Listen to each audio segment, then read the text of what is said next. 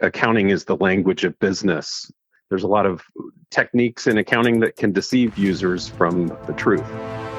Uh, working on a case in the Seattle area where I'm based out of that was a Chapter 11 case, series of real estate investment funds. It quickly unveiled itself to be the largest Ponzi scheme in Northwest U.S. history.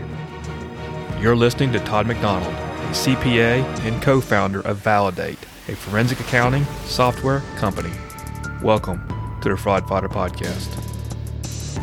Behind Valid8 is to create a software platform for use by forensic professionals, forensic investigators needing to understand where did the money go or follow the money. In this episode, we discuss how he uncovered the largest Ponzi scheme in the Northwest United States, the need for forensic accounting software, why Valid8 was created to help investigators quickly follow the money, and his observations in the financial and technology field.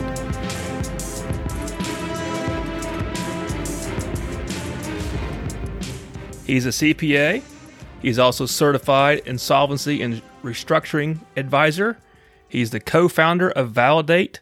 Todd McDonald, welcome to the Fraud Fighter Podcast. Nice to be with you, Robert. Thank you, Todd, for being on the podcast. I really do appreciate your time. I have actually used some of your services, and we're going to talk about that today. What was your motivation to be in accounting and getting your CPA license?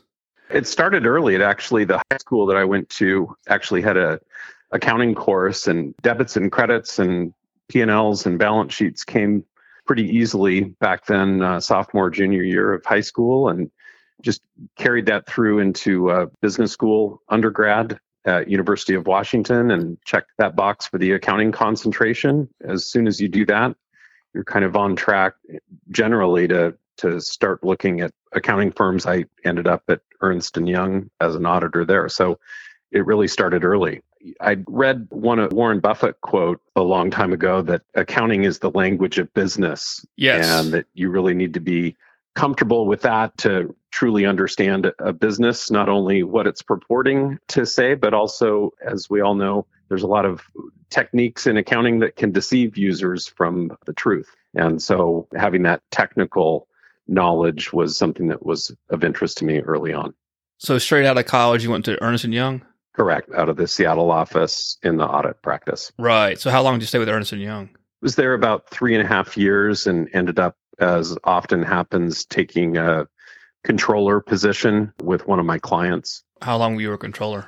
Uh, I was a controller slash director of finance at, let's see, three or four companies, kind of from my mid 20s to my early 30s. Most of them were technology companies, some big, some small. Lots of mergers and acquisitions and financing and kind of volatile operations, sometimes up and to the right and sometimes more of a restructuring bent.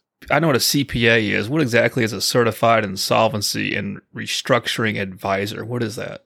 Yeah, it's a certification the Association of Insolvency and Restructuring Advisors issues typically a three year plan of training and exams, three exams in total to get it. It's made up primarily about 50% of lawyers and about 50% of folks with more of a finance or accounting background. And it's really, the training is really there just to make sure everybody's very familiar with the general formal proceedings of bankruptcy and the, and the steps as a case moves through the bankruptcy court. But it's really there primarily to make sure that business of making sure that there is a large and substantial pie, so to speak, for creditors to get paid back from it is there and present. So it's really kind of bringing a business sense for professionals to bankruptcy proceedings. So you're there as an expert to help the bankruptcy trustee wind down the business, or are you there to kind of help put it on life support and hopefully get it back up and running again? Yeah, it really just depends. There's a, a lot of actual trustees themselves are CIRAs as well as as state receivers. And so it's really there to kind of talk about tools and techniques to efficiently and effectively move a Chapter 11 bankruptcy through to as favorable of an outcome as possible. Okay. And Chapter 11 is restructuring? Chapter 11 is restructuring, yeah, versus Chapter 7, which is a liquidation. So the business is hopefully sticking around a little bit and still going on. It just needs some needs some help through the bankruptcy court or alternatively quickly and effectively make a decision that in fact this should be a, a, liquidation either a chapter 7 liquidation or a chapter 11 if there isn't sufficient hope for the ongoing operations so how did you go from internal audit cfo working for some tech companies to getting involved in forensic accounting? Well, I was actually at, at Microsoft uh, for a relatively short period of time after one of my technology companies had gone through another acquisition, decided to try out Microsoft, which is I lived a couple miles away from. Really amazing organization, but I'd been involved in two in smaller organization, kind of measured in hundreds of people at too early in my career. Found that being one of 70 or 80,000 employees just wasn't a, a great fit for me, where you're influencing a very small percentage of the pie. One of my previous bosses, CFO and C- COO at one of the tech companies I was at, had an expertise in restructuring, and he was out working on some independent projects and cases uh, all around the country that were often Chapter 11 or out of court workouts or kind of complex underwriting situations, and decided to work together with him. And we ended up uh, working on case in the Seattle area where I'm based out of that was a Chapter 11 case, series of real estate investment funds. It quickly unveiled itself to be the largest Ponzi scheme in Northwest U.S. history. My partner was the court appointed trustee, and we were sitting working together side by side trying to figure out what was going on. Quickly found that it was a extremely large fraud. And that's really where my experience specific to forensic matters uh, kicked in. So, how did you uh, wrap up that case? Well, case went on for quite a while. Uh, it was a nearly a couple hundred million dollars of outstanding credit balances, primarily to investors, mom and pop investors from around the Pacific Northwest where the funds were based. And our first step as soon as we realized that this indeed was a was a Ponzi, and in this case, the promoter and CEO of the funds admitted a couple days into the case that in fact half of the assets that were purported to exist on the balance sheet never existed. That was really our tip off. uh, that this probably wasn't going to be a successful Chapter 11 no. uh, reemergence from bankruptcy and federal agencies, uh, IRS, and Department of Justice quickly got involved in the case and, and ultimately moving forward with their, their prosecution of the bad guy. Our job as the bankruptcy trustee was to maximize the recovery for the benefit of creditors for both Department of Justice and from the trustee standpoint. The only facts that we could really gather that were indeed that fax was bank statement evidence. Right. The books and records were admittedly from from Darren, the Ponzi, the promoter of the funds and, and uh, the Ponzi schemer. He just outright admitted that the books and records were totally beyond repair. And in fact, there was a number of clean audit opinions we couldn't rely on the books and records. We couldn't rely on the let me back up for financial you, statements. You, you, said there there was clean opinions from a CPA an auditor correct. that said that was correct, and then you find out when you look underneath the hood that a lot of this is a Ponzi scheme. Correct. It surprises me. Well, I I don't know how the words CPAs firms can do an audit and, and miss half the assets or whatever whatever number it is, ha, not know it's a Ponzi scheme. But the task at hand was a pretty enormous one. We had a lot of different fires, as you can imagine, to put out, and a lot of meetings to be had with creditors and and through the bankruptcy process, but we ended up with a very large forensic exercise on our plate amid all of the other uh, tasks at, at hand. And we ended up having to recreate the books and records directly from subpoenaed bank records mm-hmm. going back for the entire existence of the funds, which was about 11 or 12 years, roughly 50 accounts, uh, 20 different related entities. And, and as you've, I know that you've seen before, you know, money transferred everywhere. Every day there was money moving between the various entities that existed within this group of real estate investment funds. That was a really big and painful task and one that was done separately and in parallel from the trustee standpoint. We needed it to verify creditor claims. We needed it to find assets to chase after, to liquidate. Mm-hmm. We needed it to be able to find other folks who ended up with money that shouldn't have and chase after that along with clawbacks, et cetera. DOJ and the, the FBI forensic accounting team was doing the same exact work in parallel from a prosecution standpoint. So it was a very large effort being done by two different constituencies with two different goals and objectives. Yeah. But ultimately the same source file, same evidence, same generally speaking output. Right, because when you when the federal government's involved, it's a grand jury, and whatever information they get is part of the grand jury for a criminal standpoint. They can't really disclose that to the to you guys because it's part of the criminal process. So in order for you to do your job, you're going to have to recreate the books and records yourself. They ultimately, when all of that grand jury work is done and, and as their diligence is, has been wrapped up, they're ultimately able to share that information sometimes with bankruptcy trustees and uh, related professionals, but you sure can't count on it. The specific timing and deliverable, if you're going to get anything, is always in question as a as a bankruptcy trustee. The government holds the cards, and if they want to turn it over, they can. If they don't want to, then too bad, too sad. You're still responsible to the bankruptcy court regarding your what you're doing, your service that you're providing to them. So I completely understand. Exactly right. Yeah. Yep. Yep. What made you start Valid8, this company that you're a co-founder of? What is it? Yeah, well, it really came out of that specific experience with the Meridian Ponzi scheme and just the sheer amount of time, latency, and cost associated with getting at the bank statement evidence. I mean, we ended up with tens of thousands of pages of bank statements, and the output that we needed was a reconciled database that was accurate, mm-hmm. where there mm-hmm. was no missing or wrong or duplicate information coming from the technology world, as I looked at this big virtual pile of documents that I, I, needed to get at the data from, I looked around for software or tools that may be out there that could really assist with that process and, and speed it up. There's some historical tools that are out there. Uh, it was kind of a fraction of what I was looking for in terms of the sophistication of the quality assurance process and the analysis after the data has been extracted. That was really the initial idea idea behind Valid8 is to create a, a software platform for use by forensic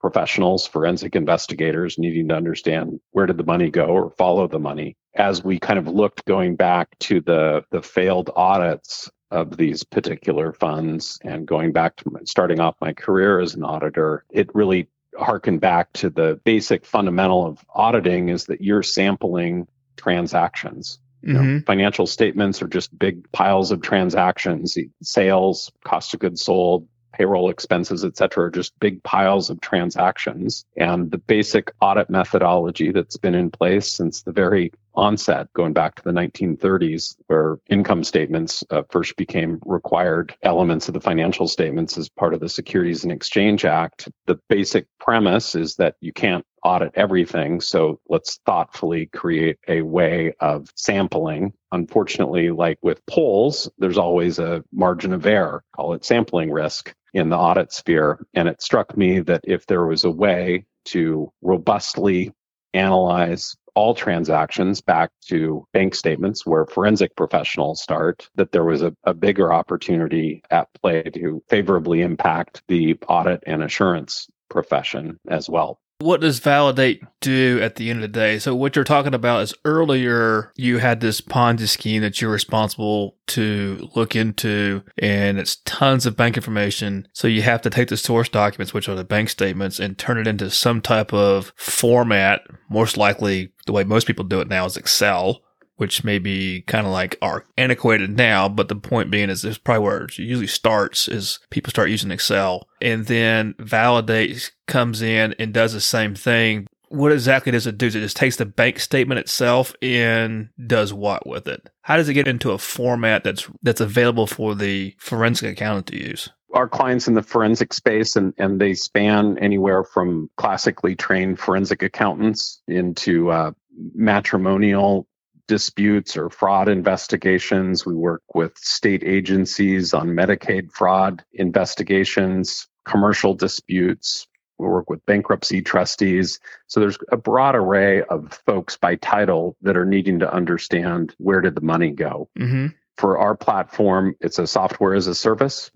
Everything's accessed through your browser. There's lots of security in place, but in short, load up your raw PDF files, bank statements, so checking, savings, credit card account statements, brokerage statements, copies of checks or deposit slips. That's the kind of the totality of evidence that we work with in the investigation space. And our product scans and extracts all of the relevant information from those statements or other docs, make sure that there's no missing duplicate or wrong information along the way flags where there's an issue. In general, for most investigations, 80 plus percentage of the time, the hours that are required in those investigations are often just like you said, opening up a spreadsheet and starting to key in in transactions or perhaps use some kind of legacy OCR tools out there. Mm-hmm we're really here to to speed up that 80% to a matter of hours or days and taking it from weeks or months or quarters really dramatically reducing that amount of time. From that then you can quickly get at a reconciled database. We've got some analytical tools on the back end for identifying flows of funds transfer matching data visualization and other reporting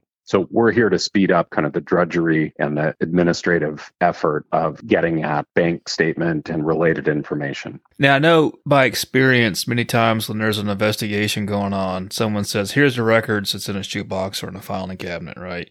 And then you go through it and you find out I'm missing a bank statement because I got January through October, but I don't have November and December. Great. I'm assuming the software picks up on that, that you're missing something here. It doesn't flow right. We pick up on the absence of yeah. information. So one of the key things is that we visualize a timeline of for each account for which data has been loaded. Here's all of the statements that we do have. And then we identify if there's gaps that are missing. And that's, to your point, often one of the very first steps of just identifying do we have all of the statements that we need to forensically review it. What about the transfers? Like, once again, based upon experiences, is there is bank account A, bank account B, and there's transfers to another bank account that looks like it should be bank account C? We just don't know, but there's money going back and forth. Does it pick up on that as well? Once the statements have been loaded, extracted, and, and reconciled through the Valid8 platform, one of the next steps is to run our what we call our transfer match algorithm. That's basically going through every single transaction that's been extracted to see if it can find a matching transfer, the same but opposite dollar amount on the same or similar day. Not all of these transfers happen on the exact same day. So right. we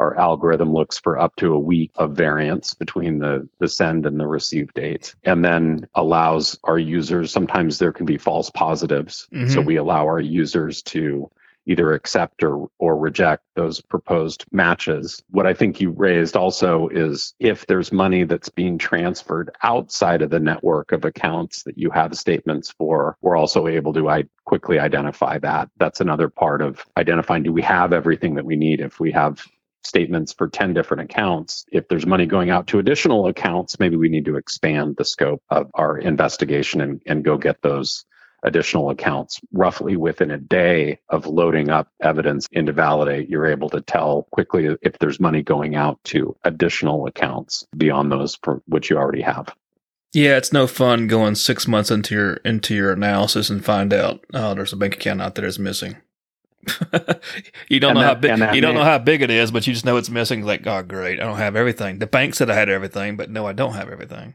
And that manual match process that our algorithm kind of improves upon, doing it manually by sorting off of absolute dates and dollar amounts. I had to do it for the Ponzi scheme roughly 150,000 transactions. It's it's a brutal exercise. Yes. Um, and one that really requires a keen and focused eye for long periods of time. Now, the, the software itself, once it's done, got the analysis, it's in the format. You take the bank statements and the data, upload it. It's does magic. What does it export to? Does it export to an Excel spreadsheet? or a database? How does it get to the hands of a forensic examiner who's looking at all this? We've got a variety of outputs. One of the most commonly used one is just exporting the data in a structured way out to Excel. Certainly most of us in the forensic accounting world have spent a big chunk of our career in Excel. It's something we're all very familiar with. That's one of the outputs. We also have data visualization that tells the story of sources of funds and being deposited into accounts and where the money went from there, along with the transfers. And we've got a variety of other reports, including a robust PDF report that inventories at a high level. Here's your total activity by account as measured in dollar amounts, statements, and transactions and then at increasing levels of detail, here's your statement level view, here's your transaction level view. So there's a variety of different ways of getting at the data PDFs, Excel spreadsheets, data visualization. It's never just one, it's kind of the cumulative effect of being able to get at that data and analyze it a variety of different ways depending on what you're trying to look for. Okay, because so the forensic examiner doesn't have to get on the witness stand and say that this is Valid8 software. It's actually exported to a an Excel, and then they can kind of massage it the way they want to massage it, and then be able to present it to a jury or to a judge or to an attorney. Correct. Yeah, a lot of our clients are expert witnesses, and one of the things that they're required to do often is is uh, go through cross examination where the integrity of the data from which they're drawing their report and conclusions is uh, being challenged. Right. And so the quality assurance that we've built into our software, identifying missing and wrong and duplicate information, is extremely helpful for that cross examination. If someone wants this type of software service, how does someone get a hold of you or your company? Yeah, our website's valid, V A L I D, the number eight financial.com, or folks can absolutely reach out to me at t.mcdonald, M-C-D-O-N-A-L-D, at validate with the number eight financial.com. I'll be sure to put that in the, show notes. From your experience going from college, getting your CPA license and your insolvency experience to now being a co-founder of Valid8, are there any resources or training that have helped you along your journey going into the forensic accounting and now into, into the technology space? For a lot of us, there's a lot of curiosity out there and picking up certifications as you get interested in various niches within your chosen corner of the accounting or forensic world, I think is great. I mean, I picked up as a result of this Ponzi case, I picked up my certification in financial forensics. I don't think I've kept up on my CPE as I've been building out Valid8 for that one, but great training there just in terms of learning how forensic accountants operate and court proceedings and evidence and so on. The certified insolvency and restructuring advisor, really great certification. Certainly taken some valuation courses, haven't picked up certifications along the way, just focus required to actually get those with issuing or having years of experience in the valuation field. But being able to pick up situational awareness in lots of different areas, whether it's tax or audit forensics or expert witness testimony, etc. It's very interesting. It seems like you kind of swerved into this technology forensic accounting field through this big Ponzi scheme case. Is that would that be fair to say? But for that Ponzi case, Valid8, I wouldn't have started Valid8. I just wouldn't have had a, the situational awareness to know that there was this, turns out, relatively large field out there of needing to understand where did the money go. And as I mentioned, you know, there's lots of different use cases where that's applied between litigation, bankruptcy, family law, and certainly from state, federal, and local agencies from a prosecution and investigation standpoint. When you started your accounting career and where you're at right now, what do you wish you had known? Well, as it relates to the last uh, six years or so at, at, Valid8, I'd say just awareness and recognition of how long it takes to build really good and scalable software from the ground up. Most of the technologies I'd worked at in the past had already gotten to the level where they had large investment from venture capital. The general concept had already been launched. Initial customers and hiring of Salesforce had, had already been done. It's a little bit different starting your own company. It just takes a lot of time and effort to get that initial version one of the software mm-hmm. built and then additional features, enhancements, bug fixes along the way. And along those same lines, it takes a long time to build up a sales and marketing team to go expand your footprint. So I guess just the grit and tenacity that it takes to build scalable software solutions is a, a good reminder. In your story, I don't I don't hear a computer nerd programming background. Did you have to get one or is just something that you kind of outsource as part of your development? Thankfully, I know and surround myself with people who are a lot smarter than me, including those with deep technical and uh, engineering and product capabilities. So you most certainly did not hear any of those skills from me. I'm just the guy with, at the whiteboard drawing what, what the program needs to do. I'm not actually the one who's able to build it. Looking back in your career right now, what's the biggest mistake or lost opportunity? What would you, what would you do differently if you could? Yeah, I don't really look at it like that. I've gotten to work on so many uh, kind of crazy projects around the country and around the world that I really appreciate the experiences that I do have or have had. Certainly being in the having spent some time in the technology world, there's uh, some missed opportunities. I mean, one of the companies I was at when I left was trading at $3 a share. A handful of years later, it got sold at $120 a share. So, uh, monetarily, there was certainly some missed missed opportunities uh, along the way. All right, ready for the final four questions? Let's do it.